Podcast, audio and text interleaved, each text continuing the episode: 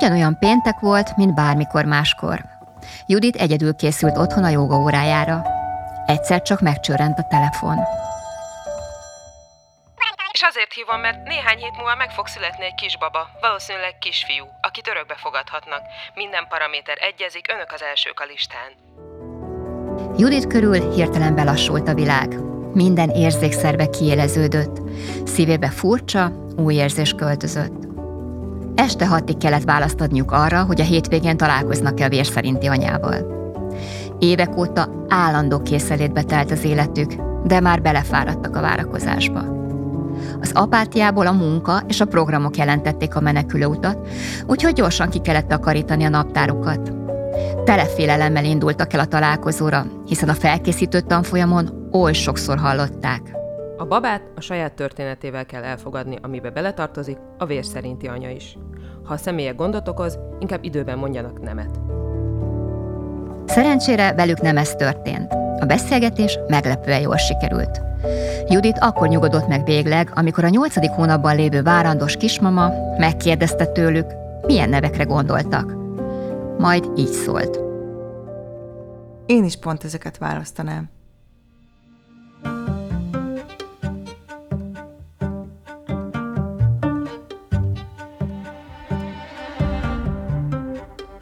Sziasztok!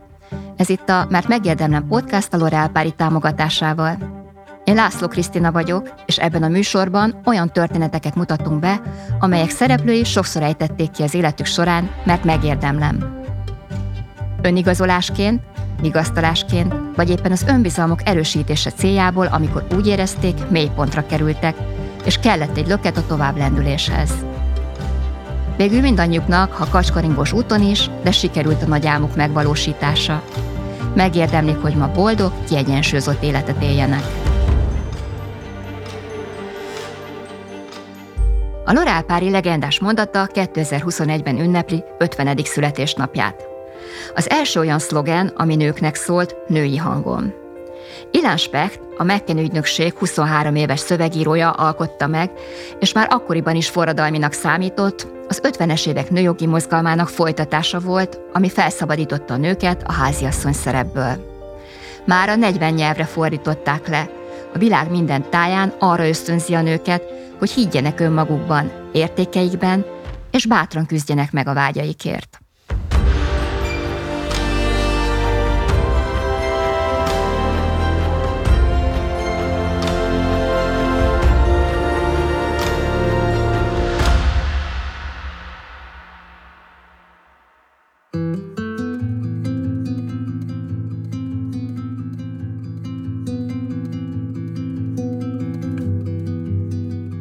Mai adásunk vendége Varga Judit jogaoktató, aki férjével nemrég fogadott örökbe egy kisbabát.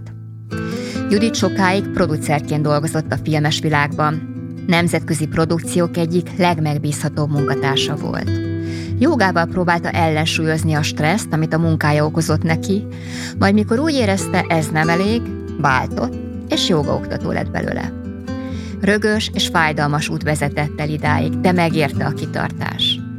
Judit megérdemelte, hogy leghőbb vágya teljesüljön, és végre anyává váljon. Szia Judit, sugárzol, fantasztikus. Pontosan ugyanaz a mosoly van az arcodon, mint a joga órák alatt, mert hogy én sokáig jogáztam veled. De gondolom, hogy ez a mosoly, ez nem tűnik el a joga óra után, hanem örökké ott van, mert hogy hatalmas boldogság ért téged.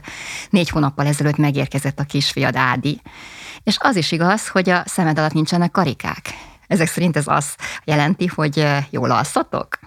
Szia, Kriszta! Igen, nagyon jól alszunk. Ádi átalussza az éjszakát. Nagyon vicces szerintem, hogy erre sokan azt mondják, hogy jó baba. Nem tudom, milyen a rossz baba, de, de az tény, hogy, hogy Ádi nagyon jól alszik, és nagyon vidám, érdeklődő, nagyon cuki kisbaba. Én azt hallottam, hogy az örökbefogadott kisbabák, ők jó alvók, mert hogy szeretnének megfelelni a szüleiknek. Ez igaz, vagy ez csak egy ilyen mondás? Én figyelem Ádit, és nézem mindig, hogy most ő megpróbál megfelelni nekünk, és én nagyon szeretném, hogyha nem lenne ez benne, vagy úgy lenne benne, hogy ez segítsen neki, vagy támogassa őt, és nem úgy, hogy, hogy akadályozza a fejlődésében, vagy a további életében. De én, én néha azt látom rajta, hogy tényleg próbál a lehető legjobb gyerek lenni, idézőjelben, és hogy ha megérti, hogy mit szeretnénk tőle, valami kis játékot vagy feladatot, akkor ő azt nagyon-nagyon szeretné teljesíteni.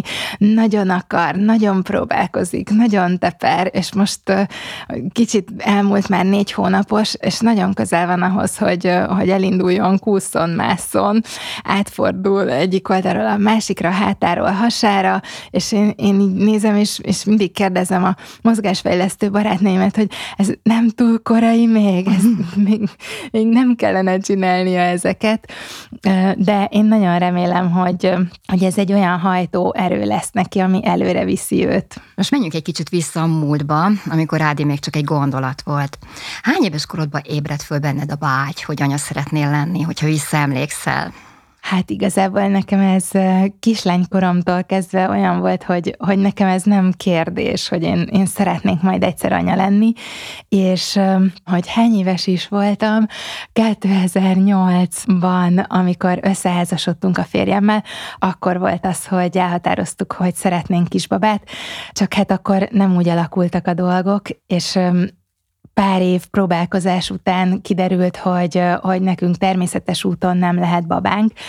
Volt méhen kívüli terhességem is, és emiatt kiderült, hogy nekünk a, a lombik lesz a, a járható út. Sokat lombikoztunk, a végén már nem is számoltuk, hogy hányadik próbálkozásnál vagyunk, és én azt éreztem, hogy nagyon-nagyon szeretnék kisbabát, nagyon szeretnék anya lenni, de a lombik valószínűleg nem a mi utunk lesz, mert minden egyes lombik kezelésnél azt éreztem, hogy egyre jobban megvisel.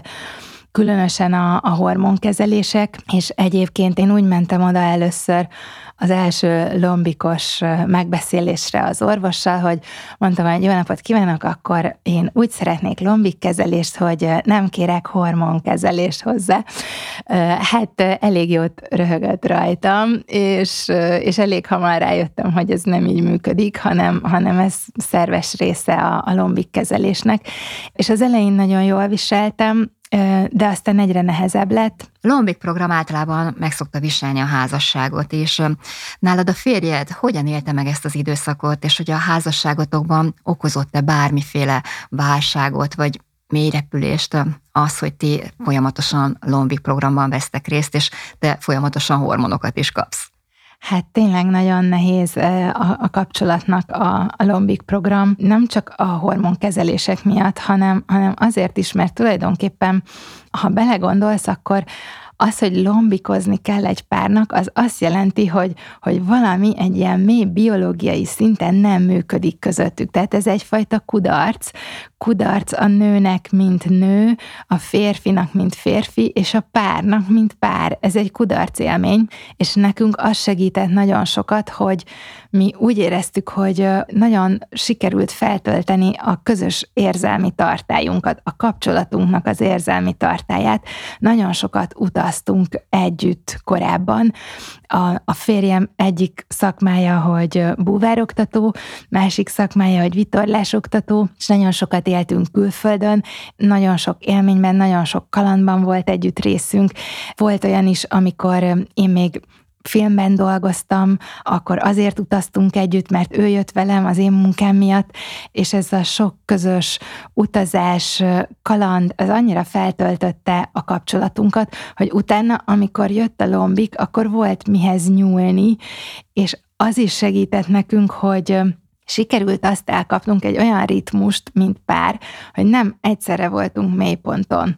Vagy ritkán volt az, hogy egyszerre voltunk mélyponton, hanem amikor az egyikünk mélyponton volt, akkor a másik magasabban volt, és föl tudta húzni magával a, a párját, és nem csak a lombik, hanem az utána járó veszteségek is, hiszen minden, minden lombikkal elveszít az ember egy kisbabát.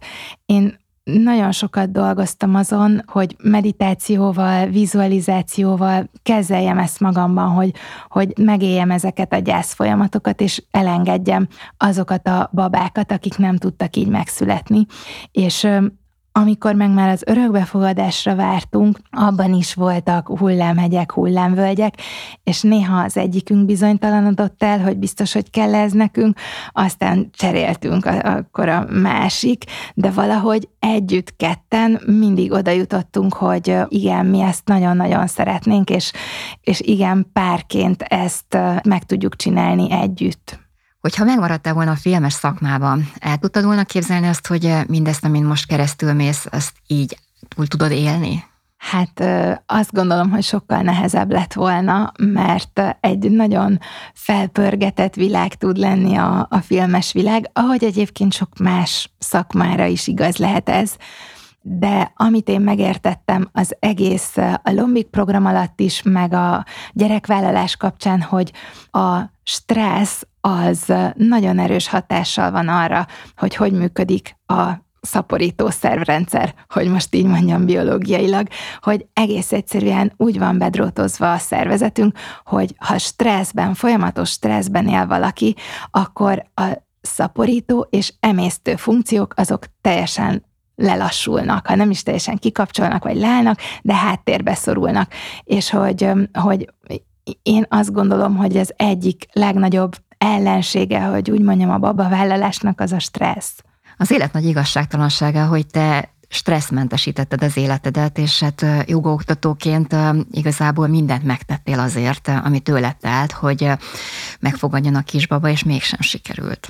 Nem volt olyan biológiai vagy orvosi ok, amitől kiderült volna, hogy, hogy nekünk miért nem jön össze a, a lombikozás, és ettől még nehezebb volt feldolgoznom azt, hogy nem tudjuk, hogy mi az oka. Nyilván én azt fantáziáltam, hogy a stressz, amitől nem tudok megszabadulni az életemben, és, és ettől még nehezebbnek éreztem, hogy, hogy kudarcot vallok jogaoktatóként is.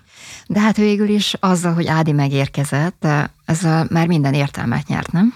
Így van, és nagyon érdekes egyébként, hogy örökbefogadó anyaként is abszolút éreztem, hogy, hogy hormonálisan hatással van rám az, hogy örökbe fogadtam egy kisbabát.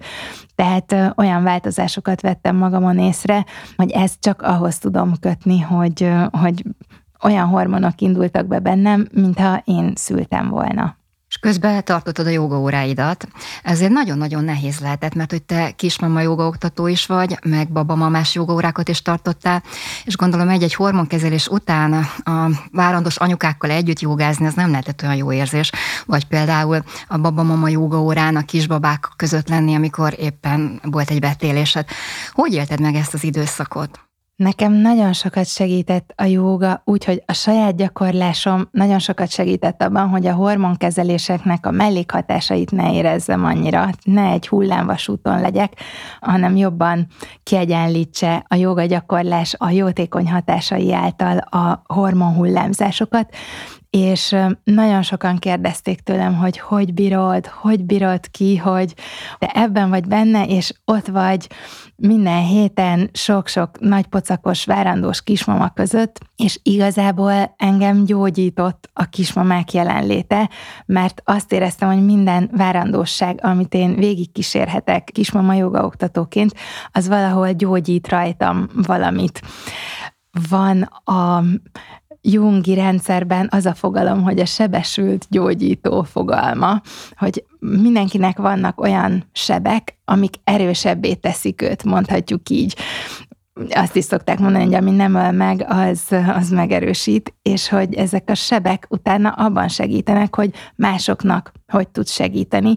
És nekem ilyen volt a, a kismama joga oktatás, sokkal nehezebb volt nekem a babás jogaóra, mert ott néha azt éreztem, hogy volt olyan anyuka, aki mondjuk megkért, hogy kicsit fogjam meg a babáját, mm. amíg ő mondjuk elmegy vécére, vagy valamit csinálnia kell, és ahogy a kezembe került egy kisbaba volt, hogy azt éreztem, hogy én most így megfognám ezt a kisbabát, és elszaladok vele, és soha többet nem adom vissza, és akkor innentől kezdve az enyém lesz.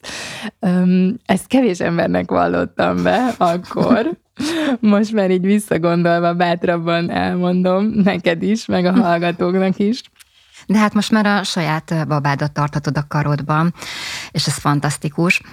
Egy nő, amikor babát vár, és kilenc hónapig a magzat ott van a hasában, akkor fokozatosan alakul ki az anyaság érzése, és a hormonok fokozatosan indulnak be, és válik anyává.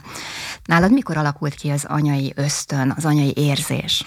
Hát én nagyon sok éven keresztül a várakozás alatt azt az energiát, amit én magamban úgy azonosítottam, mint az én anyaságom vagy anyai energiám, azt én a tanításba csatornáztam bele, meg a tanár-tanítvány kapcsolatba csatornáztam bele, és, és nagyon sok tanítványom jelezte azt vissza, hogy, hogy, hogy ők is érzik ezt, hogy, hogy ez egyfajta különleges kapcsolat a, a tanár és a tanítvány között.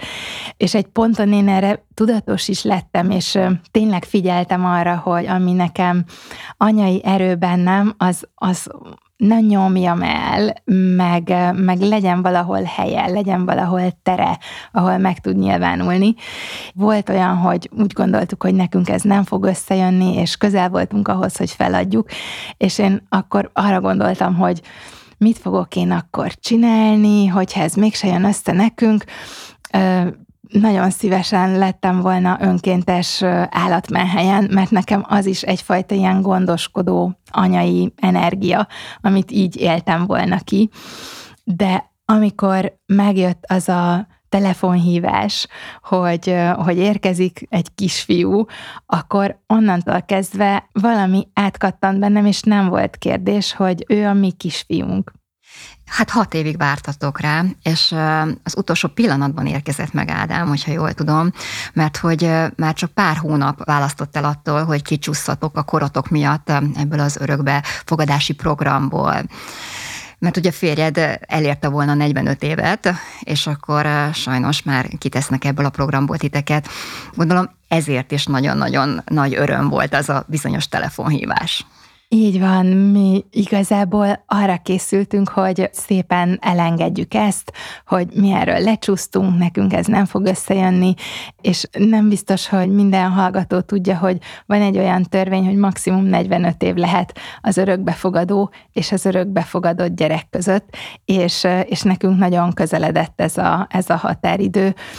Igazából három hónappal voltunk benne végül ebben a határidőben. És akkor megcsillant a telefon, akkor te éppen milyen helyzetben voltál?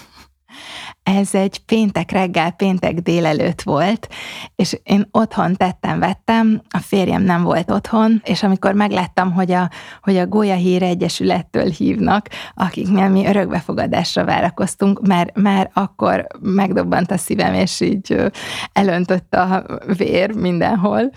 És, és hát amikor megtudtam, hogy születni fog egy kisfiú, és már azon a hétvégén találkozni lehetne a vér szerinti anyával, hogyha mi igent mondunk, és hogy este hatig kell visszaszólnunk. Úgyhogy én ahogy letettük a telefont, azonnal hívtam a férjem, aki a barátjával kávézott, és eldobott mindent, és szaladt haza, és mi akkor azt a napot azzal töltöttük, hogy átbeszéltük, részletesen megterveztük, vizualizáltuk, kiszíneztük magunkban, hogy, hogy milyen lesz a, a mi életünk egy, egy kisfiúval, és amikor közeledett az este hat óra, egyre biztosabbak voltunk benne, hogy igen, mi ezt, mi ezt nagyon-nagyon szeretnénk, és természetesen az igen válaszsal uh-huh. hívtuk föl a, a, a Gólya híres segítőnket. De hát gondolom az életeteket át kellett egy kicsit szervezni, mert hogy amikor az ember természetes módon válik anyává, azért a szülés időpontját hogy nagyjából be tudják lőni. De nálatok én folyamatos készeléti állapotba kellett lenni, gondolom, mert hogy bármikor csöröghetett a telefon.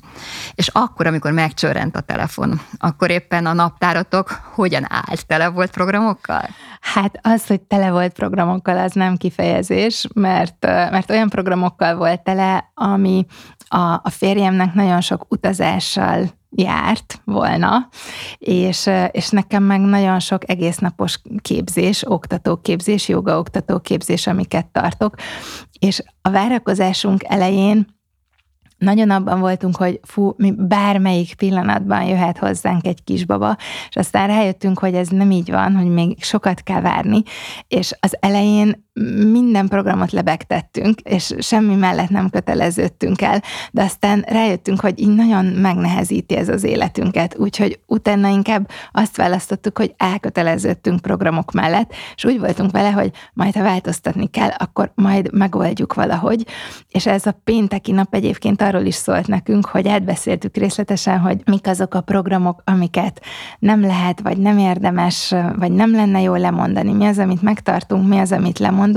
és hogy például amikor Ádi egy hónapos lesz, és a Balázs, el, a férjem elutazik ö, két hétre egy munka miatt, akkor ki fog nekem segíteni? Ki hmm. fog kaját hozni? Ki, ki fog a babával segíteni? És hogy hogy fogjuk megoldani. Tehát nagyon részletesen elterveztük előre, hogy, hogy ez hogy lesz, hogy fogjuk csinálni. A hat éves vállalkozás alatt nektek eh, részt kellett venni rendszeresen a felkészítő tanfolyamokon, ami egy feltétele annak, hogy eh, örökbefogadó szülőkké válhassatok. Mit tanultatok ti ezekon a tanfolyamokon? Ez a tanfolyam most már eh, nem kötelező, amikor mi elkezdtünk várakozni, akkor még kötelező volt és mi úgy jöttünk el onnan, hogy nem csak örökbefogadó szülőknek, mindenki, aki szülővé fog válni, annak kötelezővé tennénk ezt a tanfolyamot, mert rengeteg hasznos dolgot tanultunk a, a szülőgyerek kapcsolatról, arról, hogy mennyire fontos az elfogadás ebben a kapcsolatban, és ez minden szülőgyerek kapcsolatban fontos, de egy örökbefogadó szülők és örökbefogadó gyerek között még fontosabb, hogy a, az örökbefogadó szülők el tudják fogadni a gyereket úgy, ahogy van, és ne akarják a saját képükre formálni, és nem csak a gyereket kell elfogadni, hanem az ő történetét, hogy ő honnan jött, hiszen amikor egy vérszerinti gyerek érkezik a családba, akkor lehet tudni, hogy hol vannak az ő gyökerei, hogy volt, ki volt a nagypapa, a nagymama, és egy örökbefogadott gyereknél nagyon megtanítják a tanfolyamon, ami szerintem fantasztikusan jó, hogy nézd meg a vér szerinti anyát is, és hogy nézd meg, hogy mit tudsz a kisbabáról, akit örökbe fogadsz, és hogy az ő egész történetét úgy, ahogy van, el tudod-e fogadni. És akkor, amikor készültetek a vér szerinti anyával való találkozásra, akkor nagyon izgultál, mert hogy tudtad te nagyon jól, hogy az első benyomás, az első érzések, amit majd a vér szerinti anyával kapcsolatban érzel, azok mennyire befolyásolják az életeteket majd. Hát nagyon izgultunk, ő is, mint elmondta, meg mi is, mert, mert ha elképzeled ezt a szituációt, szóval nem olyasmi, amire úgy fel vagyunk készülve, meg ezt ezt nem, nem szokta csinálni az ember, hogy így találkozol egy nővel, aki várandós, és oda fogja adni a kisbabáját.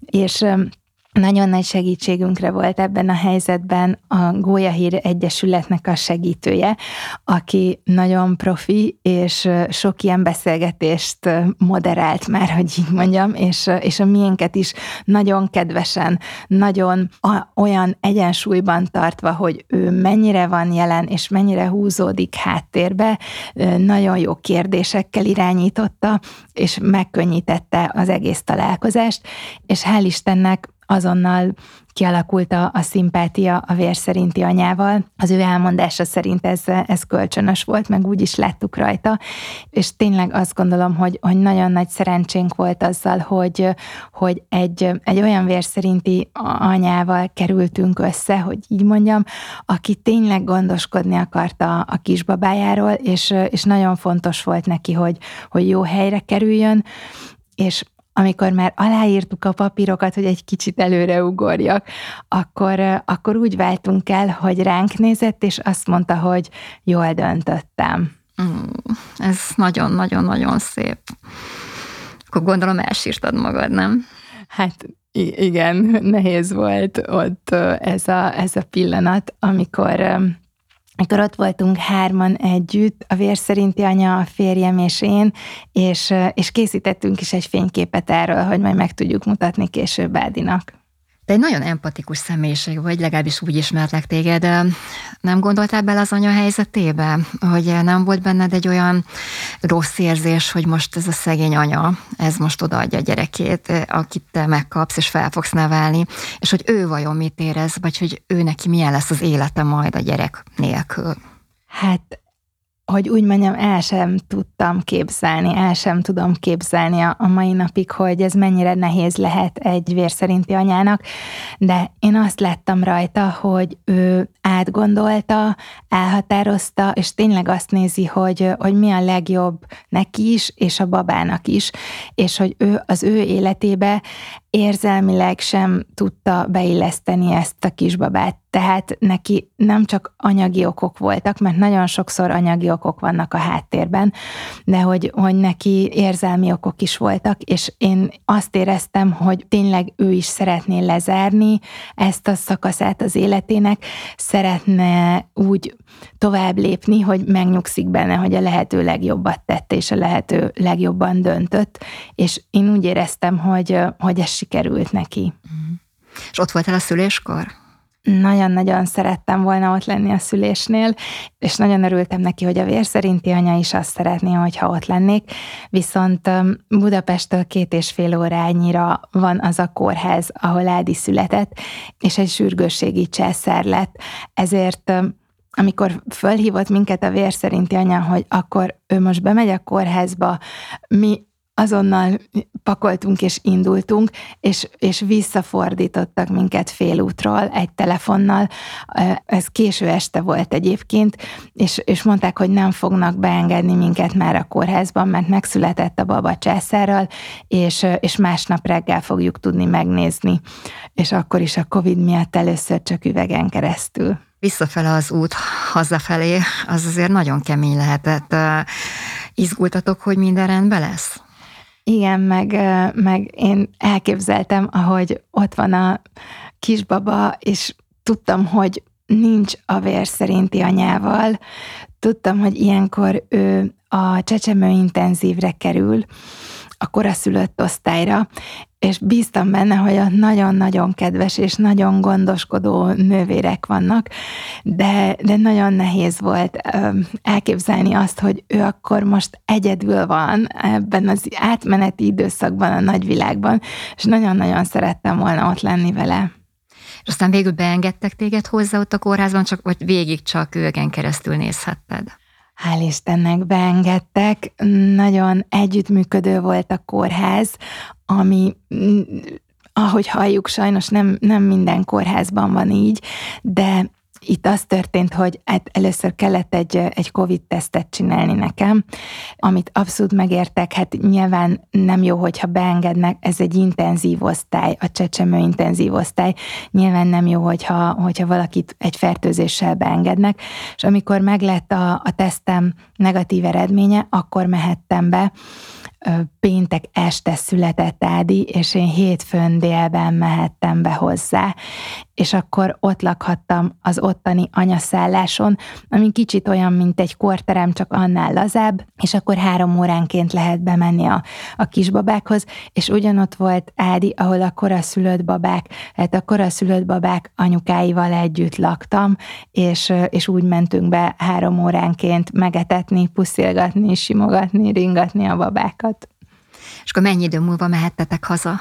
Egy hét volt a, a szüléstől számítva, pont egy hetes volt Ádi, és ebben is nagyon nagy segítségünkre volt a gólya hír, megint nagyon örülök, hogy őket választottuk, mert tényleg csak szuperlatívuszokban tudok beszélni róluk.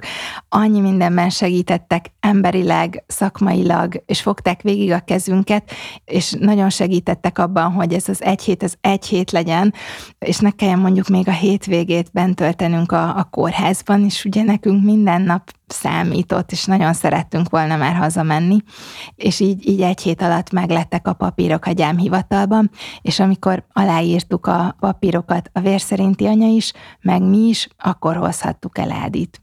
Az első hat hétben a vérszerinti anya elvégben visszakérheti a gyerekét. felmerült benned egyáltalán a gondolat, hogy egyszer csak becsönget hozzátok, és azt mondja, hogy hello, itt vagyok, és kérem vissza a kisbabámat? Hát a telefont szugerálja ilyenkor az ember, hogy jön egy telefonhívás. Mi tényleg azt láttuk a vér szerinti anyán, hogy ő nagyon elhatározta azt, hogy örökbe adja a babát, és hogy nagyon biztos a döntésében.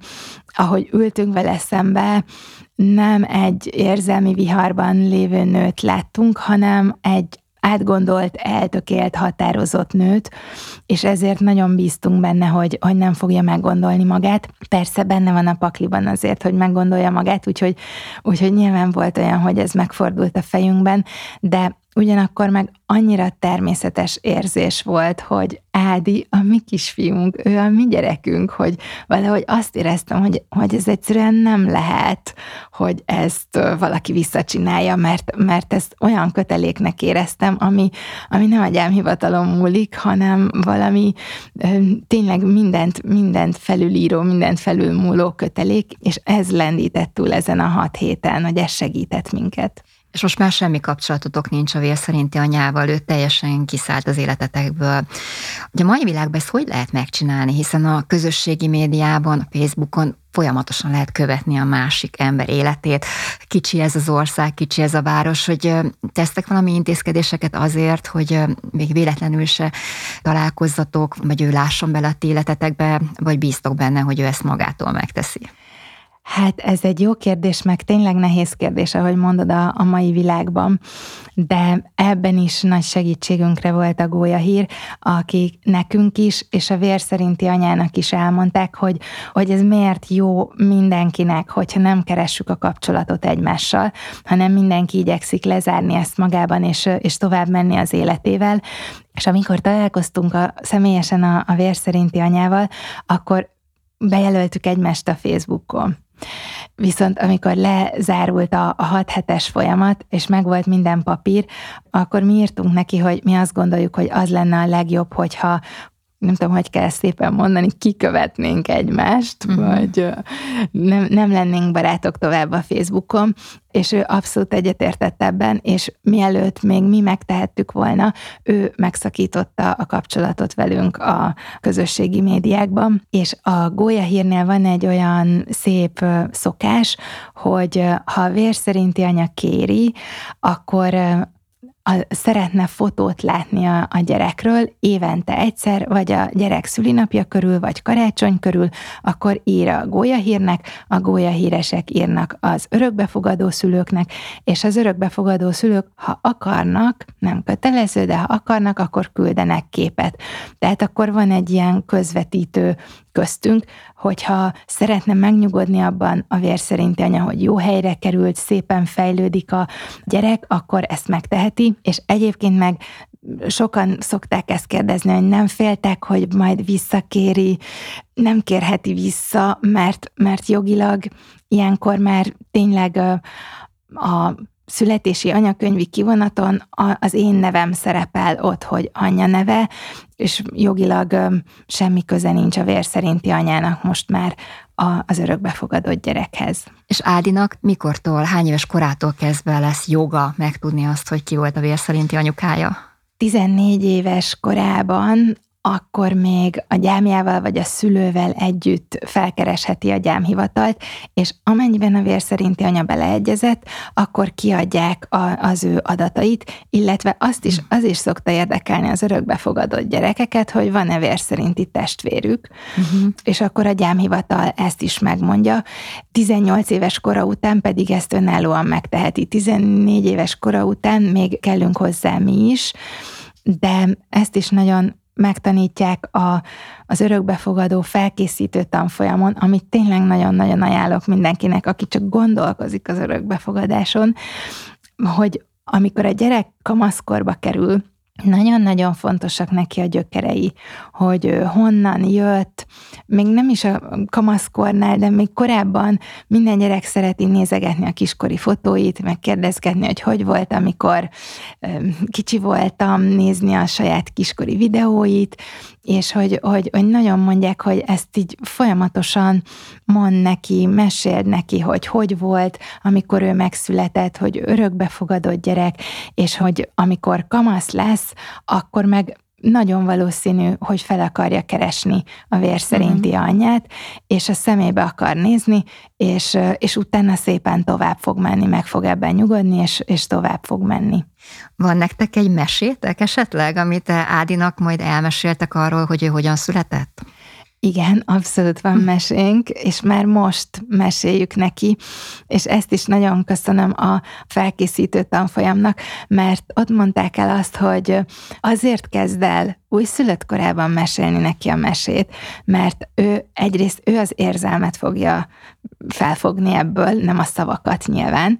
Másrészt meg azzal, hogy te mondogatod ezt a mesét, szépen begyakorolod, és egyre hmm. ügyesebb leszel benne, egyre jobban meséled, egyre jobban kikristályosodik benned is, hogy mik azok a részletek, amik fontosak, azt emeled ki neki, és hogy, hogy ami nagyon fontos az ilyen meséknél, hogy a gyerek meséje az valami pozitív dologgal kezdődjön. Hiszen az embernek kedve lenne azzal kezdeni, hogy anyának és apának sajnos nem születhetett vér szerinti gyereke, hogy ez nem jó kezdés mm. egy történethez, hanem Ádi története például úgy kezdődik, hogy Egyszer volt, hol nem volt, volt egyszer egy kisbaba, aki éppen készült megszületni, csak hogy véletlenül rossz helyre pottyant egy másik néni pocakjába.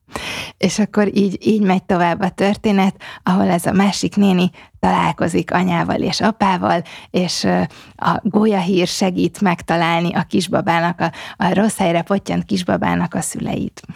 Ez egy nagyon szép történet, ebből tényleg egy könyvet lehetne írni. Nem gondolkozol azon, hogy a történetedet megint egyszer egy könyvben? Hát eddig nem gondolkoztam rajta, de, de most, hogy mondod, most elültettél egy bogarat a fülembe ezzel. Egyébként vannak nagyon jó örökbefogadásról szóló mesekönyvek, amik nem csak az örökbefogadó gyereknek fontosak, hanem más gyerekeknek is, hogy tudjanak az örökbefogadásról, mert annyi tévhit van ezzel kapcsolatosan, és már most is tapasztaljuk, hogy aki nem annyira ismer minket, és megtudja, hogy örökbefogadtunk, kicsit úgy zavarba jön, vagy, vagy nem tudja, hogy mit kezdjen ezzel az információval, pedig nekünk ez egy természetes része az életünknek. De hát Ádi lesz majd kamasz is, ahogy említetted, és nagyon nagy valószínűséggel, mint a kamaszok általában, majd lesznek viták is köztetek, és majd a fejetekhez vágja, hogy ti nem is vagytok a bér szerinti szüleim, hogy erre a helyzetre felkészítettek-e már titeket, vagy majd az évek során magatoktól fogtok rájönni arra, hogy ilyenkor mit kell válaszolni? Hát ezt is mondják a felkészítő tanfolyamon, hogy, hogy a kamaszkor az készüljön fel minden örökbefogadó szülőre, hogy, hogy van egy extra nehezítés, hiszen minden kamasz lázad, a vérszerinti szülei ellen is lázad, egy, egy olyan családban, ahol vérszerinti gyerek van és vérszerinti szülők, de hogy itt megvan azzal spékelve a történet, hogy, hogy próbál elszakadni a kamasz a, a szüleitől, és hogy, hogy tényleg nagyon könnyű a fejükhöz vágni azt, amit az előbb mondtál, hogy nem is vagytok a szüleim, és hát mi fájhat jobban egy örökbefogadó szülőnek, mint ezt hallani. Úgyhogy hát mi most egyelőre egy ilyen baba illatú felhőben éljük még a napjainkat, de úgy néha próbálom elképzelni, meg mondogatom is Ádinak, hogy majd megnősz, és büdös lesz a lábad, és kamasz leszel, és nagy leszel, és lehet, hogy otromba leszel, és, és lehet, hogy majd fejünkhöz vágsz mindenfélét. Tehát öm, próbálok rá készülni, de, de valahogy azt érzem, hogy erre nem lehet igazán felkészülni, majd, majd a helyzet adja magát. És tudod mit?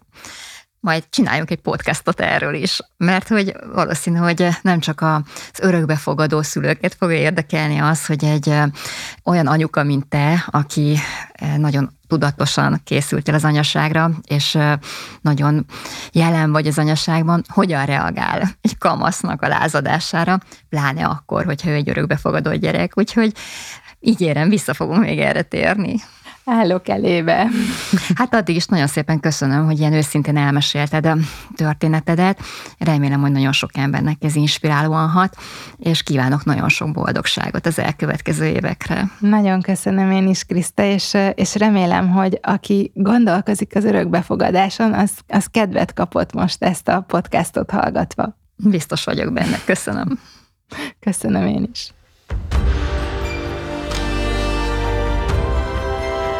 Soha nem lehet tudni, hogy az életben mi miért van. Egyes történések csak évek múlva nyernek értelmet, akkor jövünk rá arra, hogy amiről azt gondoltuk, milyen rossz nekünk, igazából a javunkat szolgálta. De ehhez a felismeréshez csak akkor juthatunk el, ha az akadályok előtt nem torpanunk meg. Bízunk magunkban, és mindent megteszünk azért, hogy elérjük a kitűzött céljainkat. Ahogy Judit is tette, az anyává válás hosszú és nehéz útja után most boldogan ölelheti magához kisbabáját.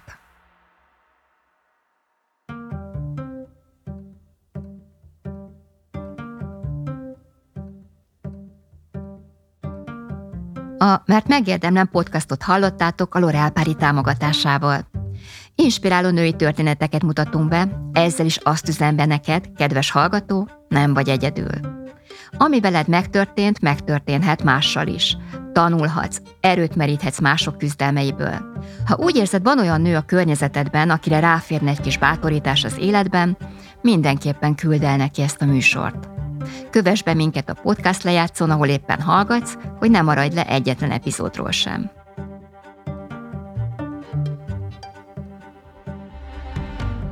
Szerkesztő műsorvezető László Krisztina, felelő szerkesztő Libor Anita, kreatív producer Pentelényi Kovács Tímea, hangmérnök és utómunka Obbány Máté, Home Studio. Narrátor Siska Lajos.